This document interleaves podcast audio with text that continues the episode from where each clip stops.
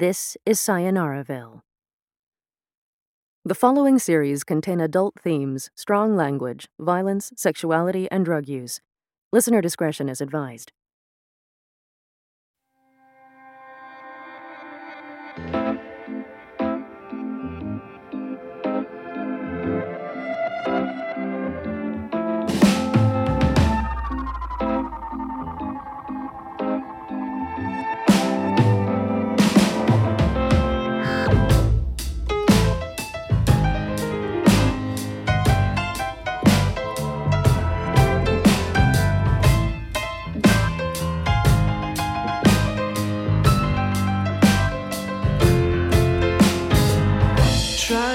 But I just stay awake. Try to dream, but nothing comes my way. Just lay in bed and count the plastic stars and listen to the sound of passing cars. But what am I doing? The night is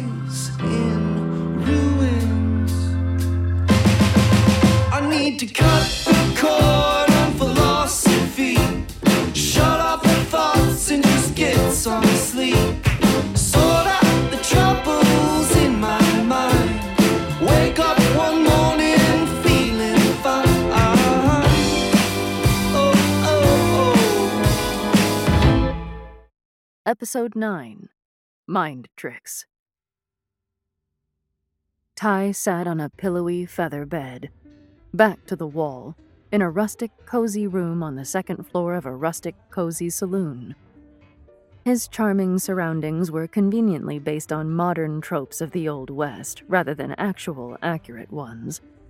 Having actually spent time in the post Civil War real thing, with all the incumbent buggy, dusty, noisy, creaky, uncomfortably hot and cold quote unquote charms, Ty didn't mind a little embellishment here and there for comfort. The windows were certainly double paned, for one thing, which couldn't have existed before the 1910s. Also, despite its well known suspicion of magic, Broken Root kept the air in its establishments suspiciously cool and dry, without any hint of humidity. Ty highly doubted the place was mechanically air conditioned. The walls featured a pleasant wallpaper pattern he'd recognized as being more or less era correct.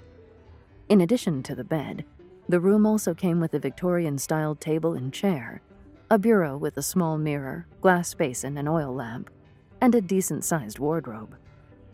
Not that he was complaining, but it certainly had an anachronistic, human inspired aesthetic for an otherworld adjacent dimension. From the moment that Edward had brought him here, very little of what Ty had seen of the town of Broken Root seemed to have any connection to the Tuatha de Danann. Very curious. Ty pulled a tablet from his satchel and dialed up Shield Maiden. Though the signal was weak, he managed to connect. Her projection appeared in the middle of the room, smartly business casual. White top, dark slacks, light blue jacket, kitten heels. She had styled her hair long, blonde, and captured in a messy bun. She'd also chosen dark glasses. Hey, boss. Hi, yes. We still fighting? Not currently. That would require on your part an increased breathing and heart rate, tightening muscles, and. That's not what I meant. Oh. Shield Maiden thought for a moment. You're asking me if I'm still angry with you.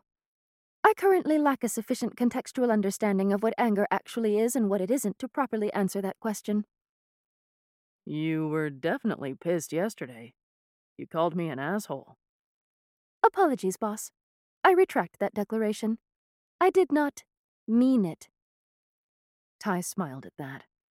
That's a figure of speech I've never heard you use before. Shield Maiden looked up in contemplation. Pissed, a synonym for being angry.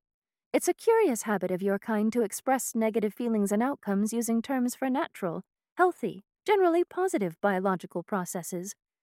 And now I appear to be doing it too. Very curious. That's not the first time you've done that. You say shit all the time. I have incorporated the word into my banter to better match my speech mannerisms to those of you and your friends and associates. To be more relatable. So you're saying it's just to blend in, and you don't actually enjoy using vulgarities like that? This room's decor is fascinating. I identify elements associated with the Midwestern and Western areas of the United States ranging from the mid 1860s all the way up to the late 1890s. How cute. You're still being very formal today, S. Am I? Shield Maiden's neutral expression changed to one that was warm and ebullient. How are you guys? I take it you had a rough entry into the slip space. Yes, it was rough and then some. We were ambushed by a horde of Undine and a huge aggressive Matted. We got help from our hosts and made it out more or less okay, although we were both hurt. Iris especially. Oh no. How is she now? Resting. But I have to say that her recuperative abilities are astounding. And you? I'm good. Hey, listen. I need to confirm something. Shoot!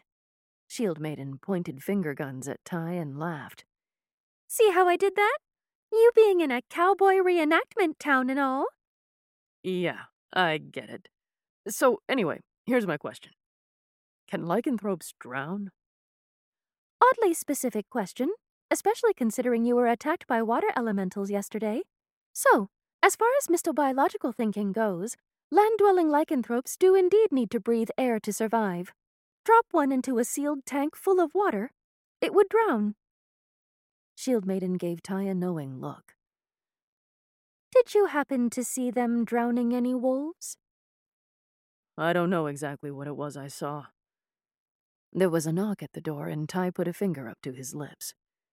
Shield Maiden nodded, waved, and logged off. Yes? Hey, Ty. It's Edward.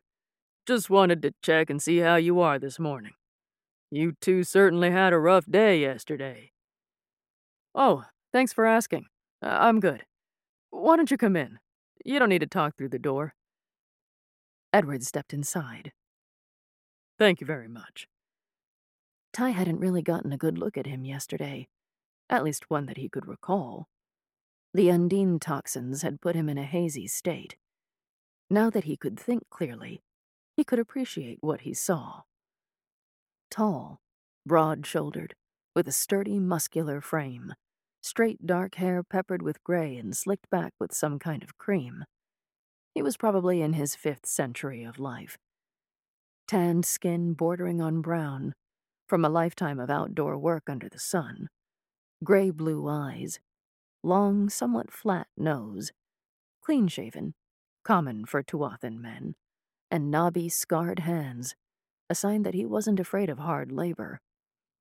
He wore a plain white button down long sleeve shirt, simple black vest with matching pants, and well worn saddle brown riding boots. His breast pocket held a folded red silk handkerchief and at his waist sat a gold watch with a chain buttoned to his vest. How is your lady friend, Iris? I think she's going to be fine. Thank you for asking. That's good. That's good. Listen, Ty, I was wondering if you might be interested in joining me downstairs for some breakfast. Maybe we could talk a bit about what brought Iris and you to our corner of the multiverse. I might be able to be of some assistance. Lived here all my life, and I know everyone and everyone knows me. I bet. If you were planning on going out into the wilderness, for example, I happen to know an excellent guide who's currently available for hire. Me! Edward had a full, warm laugh that made Ty smile. And what's a top rated guide like you go for around here? I don't even know what the local currency is.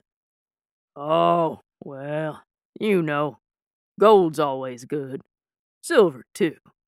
Gems, jewelry, or bartered goods.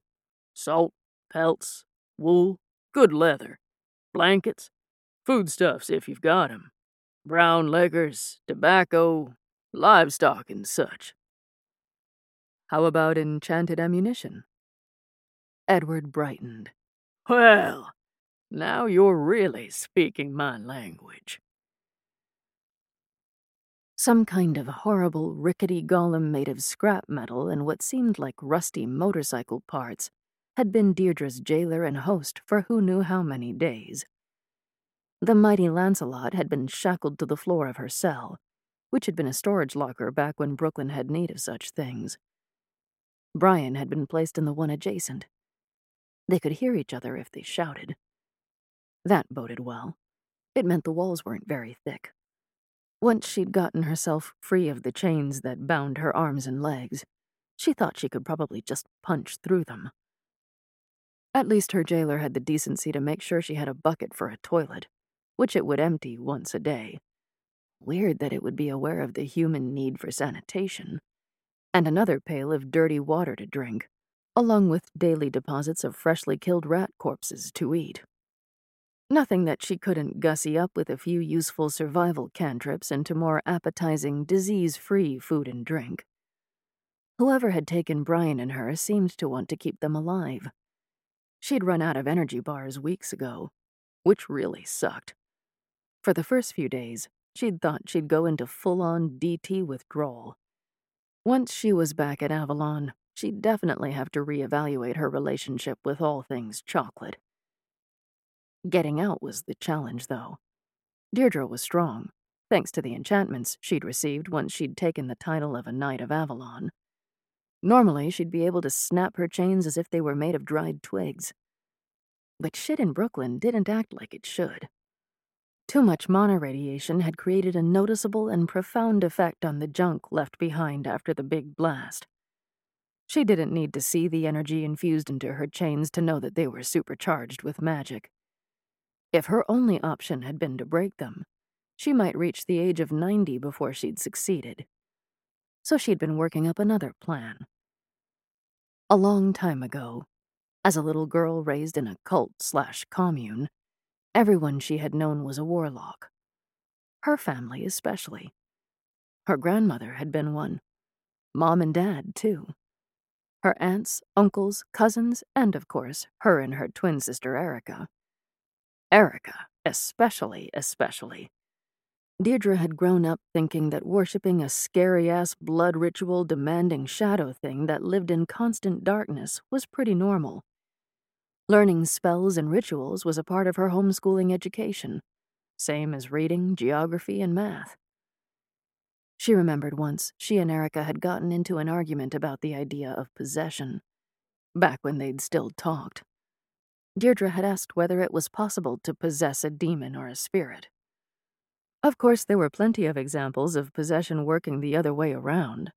But why hadn't anybody tried it on the entities usually doing the possessing? Diligent Erica had taken to the dark web and the commune's library, and two days later, returned, imperiously claiming that no such thing was possible. She'd waved a handwritten list as long as her forearm, stating all the reasons why it wouldn't work.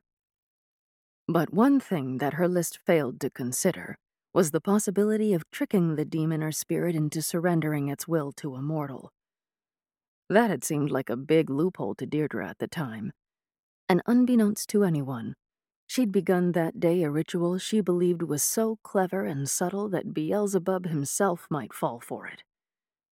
That hadn't turned out to be the case and she'd nearly gotten herself killed trying it out on a specter known to haunt a local abandoned factory. But she'd learned from that, and taking the punishment for being reckless, as well as the smug mocking from her sister, had become more convinced than ever that it could work. Every morning in her cell was the same. Just after sunrise, Deirdre's clumsy clockwork guard would come in have her stand with her back to the wall, drop off two pails, one for drinking and one for pissing and shitting, drop a new rat corpse on the ground, grab the empty water bucket and full toilet one, and leave. It had been careful not to let her touch it. That was smart, but also frustrating. She would not be able to enact her plan if she couldn't make a physical connection. But there was always Scrimshaw. Deirdre had started collecting rat bones, hiding them under the blanket that her guard seemed to consider an acceptable possession. There was a particular sigil she needed to carve into a rat skull, and it had taken some time, trial, and error to figure out which bones were strong enough to take and keep an edge that could etch a symbol into her intended focal point. By chance, one day, she noticed a stain along the far wall, probably from a leaky pipe or something, and wondered if that spot had absorbed any irradiated mana from the water runoff. To her keen eyes, it appeared as if it might. It didn't take long to discover that the stain did indeed hold trace amounts of contaminated magical energy, enough to transform brittle rat bones and rat skulls into something more like carvable stone. Soon, she had her first enchanted skull ready to put into play. Before the Golem guard's morning arrival, she'd placed the skull in the bottom of her previous day's drinking pail. The guard came in and performed its usual routine. Deirdre watched eagerly as the golem looked down and noticed the rat skull. Instead of reaching in, however, it just turned the pail over and let the skull fall to the ground. It was all Deirdre could do to not curse out loud. Three more times, she dropped the skull in the bucket and waited. The next two times, the same frustrating result. The third time, however, the golem took an extra unexpected step. Maybe it had gotten frustrated by the skull's repeated appearances. Once the skull was on the ground, the golem raised its shaky leg and stomped the white bone into shards. Deirdre smiled as she thought to herself, Got you now, motherfucker. Possession, as Deirdre had learned from her failed attempt all those years ago, really did work both ways. Common knowledge was that demons and ghosts possessed other beings, taking control of those beings' minds and souls. But demons and ghosts themselves could also be possessed, if the would be possessor had enough requisite power and knowledge and skill to convince their targets that they really did want to be possessed. Keys she'd lacked as an ambitious adolescent. Standard possession tactics like enslavement, addiction inducement, hallucinations, curses, and subliminal suggestions would not work on the construct who held her captive now. She would cast no charms, nor try to compel the golem to act in ways contrary to its orders. Rather, she would merely try to tempt the thing. When the golem had crushed Deirdre's prepared rat skull, it had released a tiny bit of Deirdre's own carefully sculpted mana. Mana designed to connect Deirdre to the golem's phylactery where its own magical energy reserves were stored, giving her a metaphysical connection to the golem itself. To maintain her psychic connection with her guard while minimizing her own mana burn rate, Deirdre temporarily rewired her brain. She sacrificed her sight and speech centers to build up her amygdala, a region of her brain essential for her plan. That, unfortunately, left Deirdre both blind and mute. But as she had to escape captivity as soon as possible, it was an acceptable sacrifice. It was just that now she would no longer be able to communicate with Brian. That was regrettable, and she felt bad about it. But it had to be done. The golem didn't either notice or care that she'd gone blind. She was able to go through the simple motions of standing with her back to the wall while the golem went about its daily housekeeping tasks. She leaned back, resting her head against the storage room's concrete wall. Just a little time left now to implement the other lesson she and Erica had learned. Morgan Collier is such an asshole. Smug little white boy. Erica chewed her soda straw as she considered the boy sitting a few tables over. The sisters only that year had mainstreamed into public school. Deirdre nodded, Totally. She didn't actually agree. For one thing, she didn't see how Morgan's race mattered. They had plenty of friends who weren't black, and he'd never done anything bad to either of the girls. Also, Deirdre thought he seemed nice. Maybe that was what bugged Erica so much. Or maybe she was just a bored middle schooler drunk on her growing magical power. Whatever the reason, Deirdre wasn't about to argue with her sister. Somebody ought to get him. When Erica said, somebody ought, she, of course, meant them. Deirdre stuffed a french fry in her mouth. Like, how? Let's see. What do we know about him? He's good at sports. We could give him some kind of sprain or something. Nah, boring. Don't be fucking boring, Dee. We need to come up with something better. The two went through a frustrating list of positive traits that seemed either too dull or too hard to fuck with. Then Deirdre said, I heard he tutors younger kids at school. That must mean he's a good student, right? Erica nodded, interested. Yeah. She pondered this for a moment. We should mess with his grades. Give him attention deficit problems. No. You think people won't notice something like that? A curse has to be subtle, unobtrusive, if you want it to last and not be dispelled. I got it!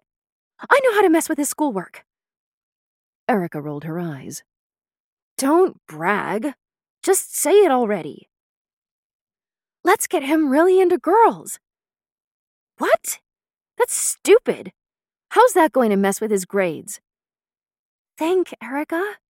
If he starts obsessing about girls, he won't want to study as hard.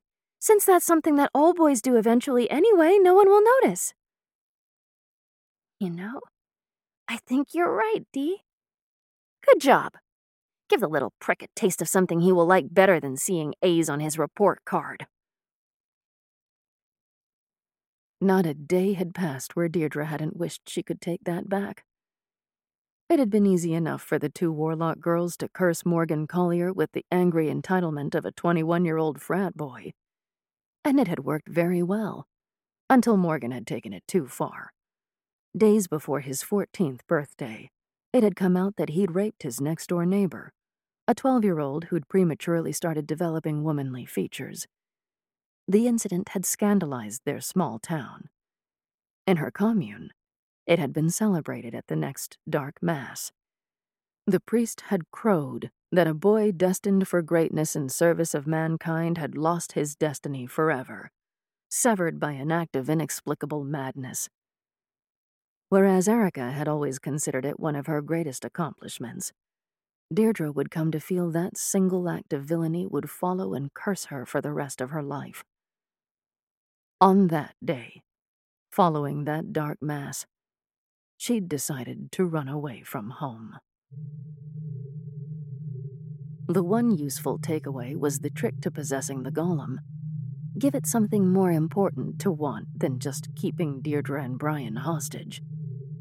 And so, whenever the golem would come to check on her, bringing new water in piss buckets while swapping out the old ones, Deirdre made sure to impress on the golem's phylactery that something was wrong with her.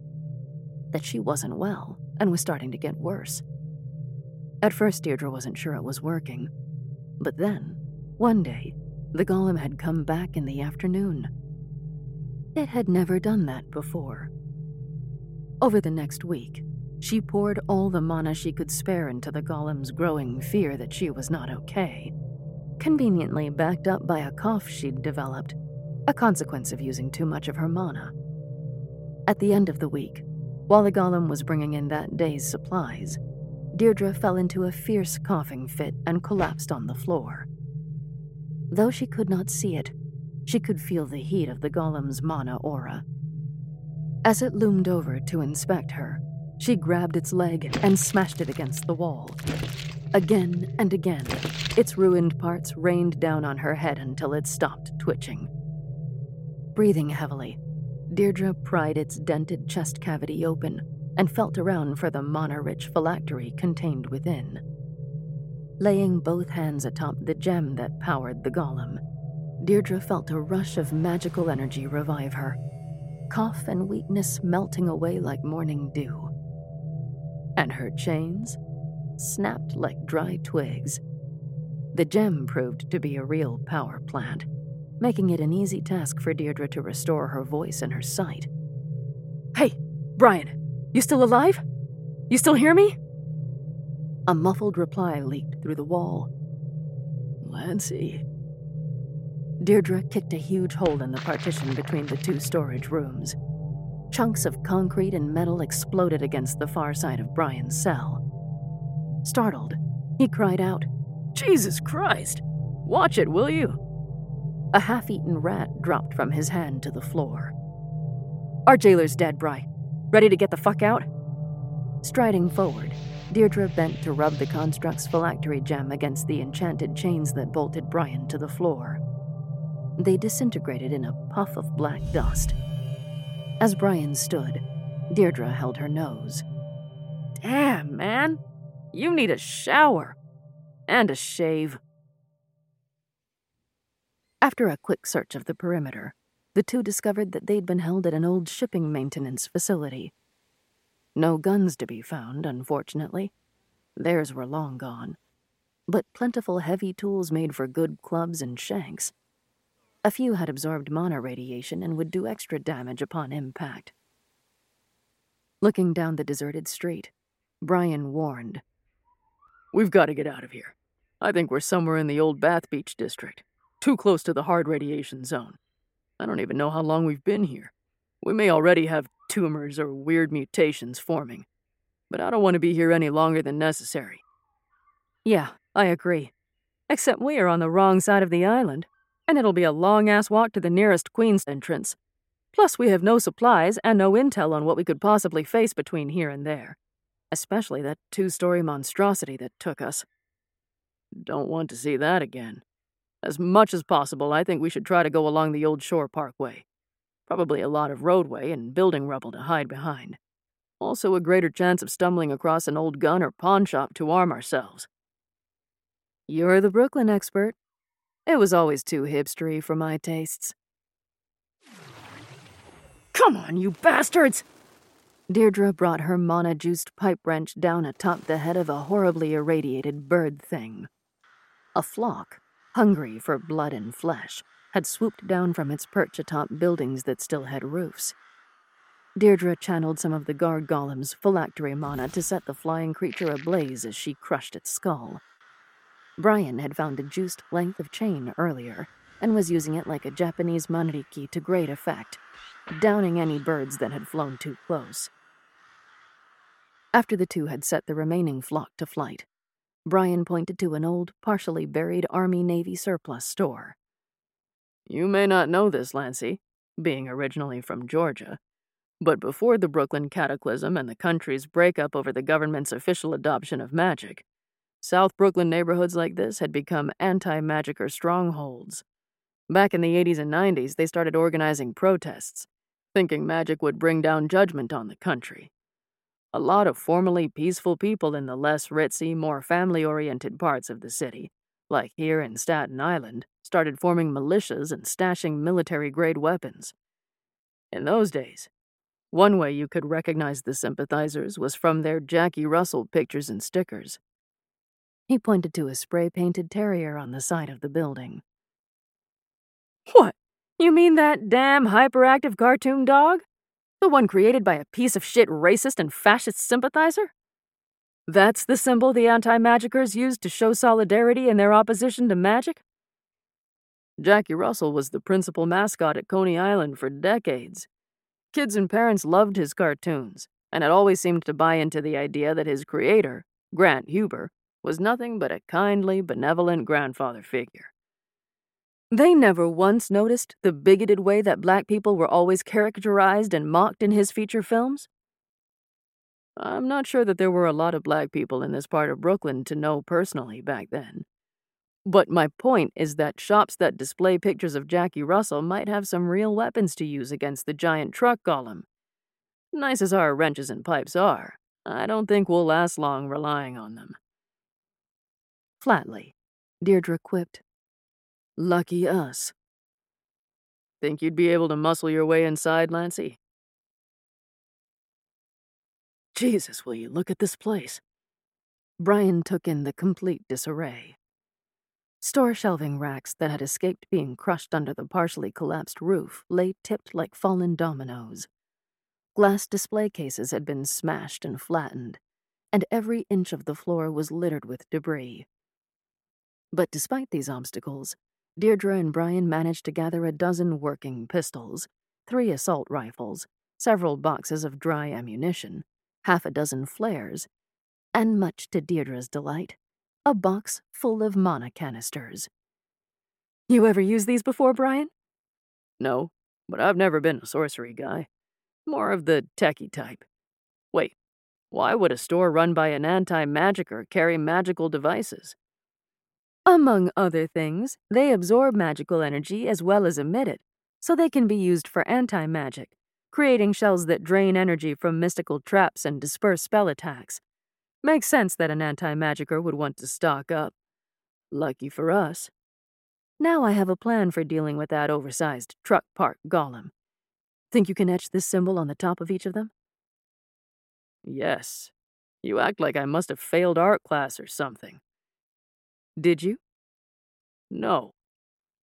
After pausing, Brian added, Actually, I never took any art classes.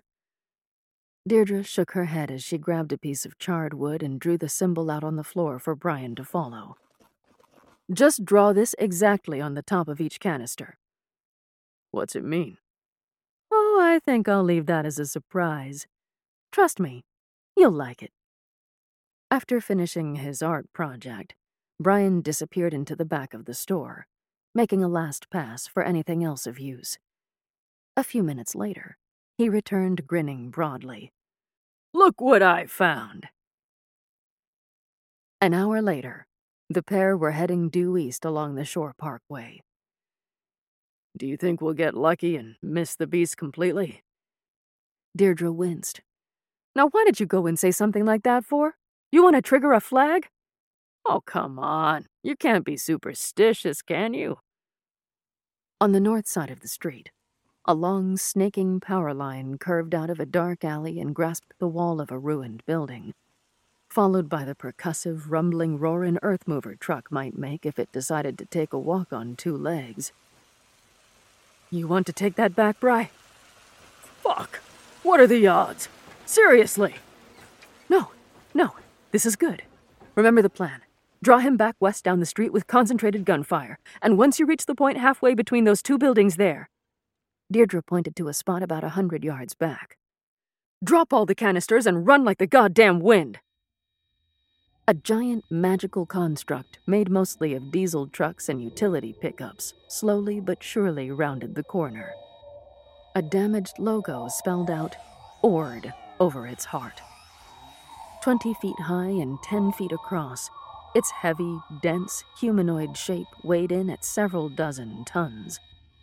Its size and bulk made it lumbering and slow, but its clumsy left arm extended into a sharpened lance, carved from an old black lamp post, with incredible reach, while its other arm extended in a punishing backhoe claw. Woven around and through its torso, eight snaking power line cables moved through the air like the heads of a giant hydra. Its palpable magical aura created a dull blue glow, Whatever was powering it had incredible mana flow. Leveling his pistol, Brian fired a shot that ricocheted off Ord's truck cab head. The monster turned to look. Deirdre retreated into position. Racing just ahead of Ord's lashing cables, Brian drew it down the street with sustained gunfire until he reached the spot between the two buildings that Deirdre had indicated. He dumped 11 inscribed mana canisters from his duffel, ran across the road, and disappeared into a partially collapsed shop front. Hang tight! I'll be right back! Ord slowly bent, cables drooping, placing its backhoe hand down into a three point stance to inspect the canisters littering the street. From behind, Deirdre called out her sigil's name, and their glow lit up the dark pavement. Eldritch energy became electromagnetic energy, and Ord's Hydra head cables, two legs and one hand, froze to the road. Deirdre leapt from the top of a five story walk up directly behind Ord right onto its back, battering its head and shoulders with her mana infused pipe wrench. With only one arm free, Ord bucked and flailed wildly, trying to dislodge its attacker. Spotting a looping brake line protruding from its neck, Deirdre lashed her left leg and arm through to steady herself. She began to fire off one weapon cantrip after another, using her wrench as an improvised wand, connecting blast after blast into the monstrous golem's back. Fire, electricity, ice, divine radiant energy, corroding acid. With each blow, she shouted, Why won't you go the fuck down? Pieces of the magicked machine flew off and crashed into nearby debris, burned, melted, and shattered. However, her internal timer told her that the canisters holding it down would run out of magic long before she'd made a sizable dent. She raised the phylactery to her mouth. Biting down on the gem, she tasted metal, and her tongue burned. The last of its mana poured down like molten glass down her throat. Screaming from the pain, but high on the supercharge, she lifted her wrench above her head and drove it through the top of Ord's back plate. Twisting it back and forth, she sent searing incendiary magic into the rusty semi hood beneath her feet, shattering the metal that protected Ord's inner machinery. Brian ran back into the street, carrying his prize the rocket propelled grenade launcher that he'd found at the Army Navy store. The last remaining mana canister was lashed to the rocket within the RPG's barrel. Fire in the hole! The rocket hissed as it flew and slammed into Ord's now exposed chest cavity. Deirdre just had time to shout, Oh shit! Before diving off the back of the monster. A huge explosive blast, magnified by a massive, magically powered electromagnetic burst, blew the top half of Ord clean apart. Metal shards and broken gears and truck parts rained down over a three block radius. A heavy six by three foot sealed box dropped to the ground beneath Ord's legs, the only part left intact. Brian called out for his partner. Deirdre, are you okay? Where are you? Over here, you asshole! What the hell was that? Are you fucking trying to kill me? Sorry, sorry. I didn't. I wasn't. Oh my god, that was intense. I, I need to find a place to sit down for a minute. Or a few hours. Booze. Lots of booze would help. Not just yet. Over there. Deirdre Walck? A man and woman, dressed as if they'd just come from camping in the Poconos, stood a hundred yards away, wide eyed and open mouthed. Deirdre and Brian both leveled pistols. Ty showed them his open, empty hands. Hey, easy. We come in peace. Iris added, We've come looking for you, at the request of your cousin, Marla Hendry. Deirdre, confused, brushed her hand through her hair and smoothed her torn and dirty uniform as best she could. How do you know Marla? Brian kept his pistol trained on the newcomers. The couple tentatively raised their hands in greeting and cautiously approached. For just the briefest moment, Deirdre envied their clean clothes and well fed appearance. As the couple reached them, the man extended a hand and said, Uh, hello.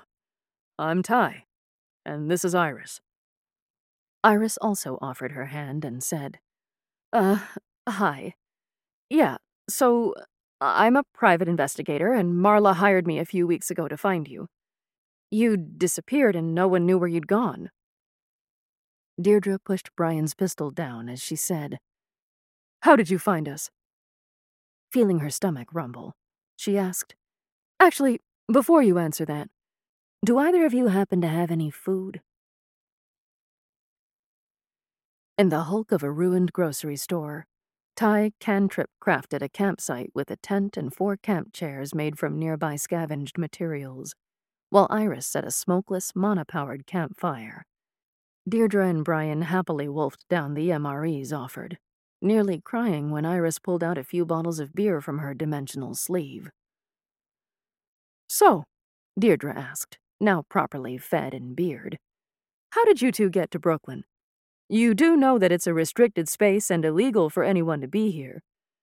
Not that either of us is complaining. Ty replied, Dimension hopping. Huh. Did you now? Deirdre sized the sorcerer up.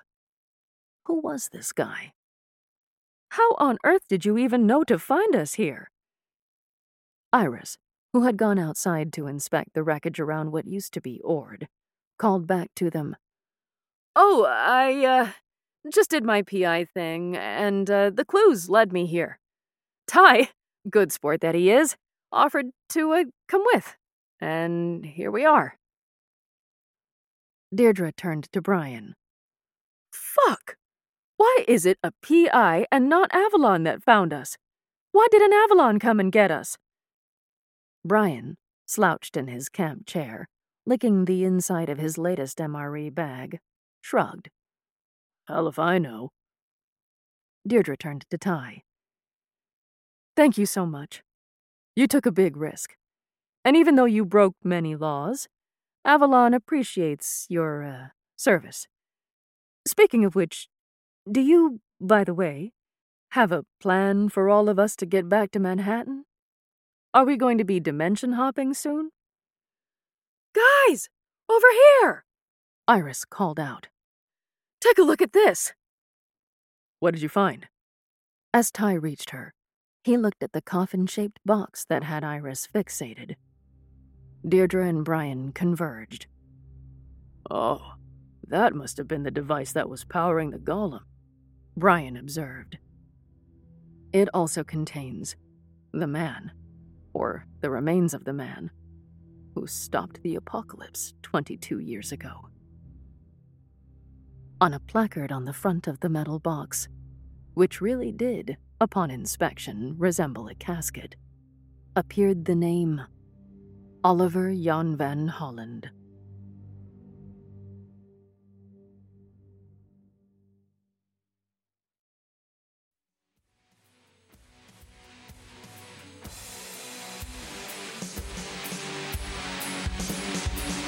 show.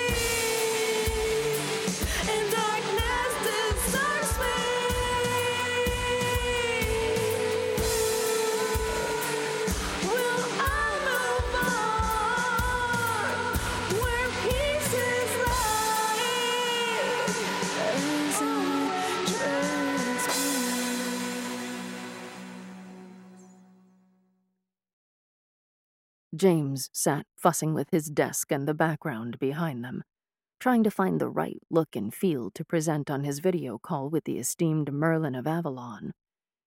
After checking himself in the mirror for the third time, his suit was right and his hair was right. James forced himself to sit in front of his monitor. Damn it, why was he so nervous? He was basically a fucking god now. And Merlin was just. Merlin. A few minutes later, there he was, on the other side of the screen. The fucking Merlin. Be cool, James told himself. Merlin Baltimore.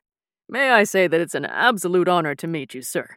The city state of New York, representing the Northeast Coalition, is pleased to continue our partnership with Avalon in our shared mission in keeping the peoples of the world safe from mystical harm. Thank you, James. It's very nice to meet you. And I appreciate your thanks and that of both the City of New York and the Northeast Coalition. You know, I'm originally from New York. Conversation shifted into small talk before getting to the purpose of the meeting. A new joint project developing state of the art early warning magical defense systems for deployment along both sides of the Atlantic. Normally, the Merlin had administrators overseeing such ventures, but the topic was of great interest to John, so he made sure to pop in and check on key stakeholders from time to time. Only half listening to the meaningless chit chat, James thought to himself that Merlin must already be bored. James felt his anxiety rise. But once they got to the meat of the discussion, conversing like policy wonks, James relaxed. Still, he needed to steer the topic toward Iris and Bubbles without sounding deliberate. Hey, John? Merlin had graciously asked James to call him that. Yes, James. I just had this funny thought. Since we're talking about mana integrated surveillance systems, I realized that you might know the gifted sorcerer we're leasing an impressively robust system from. Are you referring to Shield Maiden, created by Ty Kemble? Yes, that's the one. Oh, yes, I know Ty. He and I go back quite a few years. It's interesting because his assistant, Iris Penner, and I used to date many years ago. Didn't work out, but we're still good friends. We grew up next door to each other out on Long Island. Really? And you say Ms. Penner is his assistant? I didn't know that. Oh, yes. What's more, I know that she's been helping Ty with maintaining and upgrading the system. She even suggested once that she had something to do specifically with coding personality mods, and that some of her own personality may have been used as a model for SM's core engine. That's all off the record, of course. James wondered to himself if he'd sufficiently baited that hook for Merlin to start snooping around Shield Maiden's specs. It would serve James's and James's master's interests greatly if Ty's surveillance network could be in any way compromised. After he finished his call, he went again to check on the reading he'd gotten from his lunch earlier in the day. His divining plate didn't lie. He breathed a sigh of relief. If things went as the noodles had suggested they would, taking Shield Maiden off the board would make his and his master's future plans go a lot easier.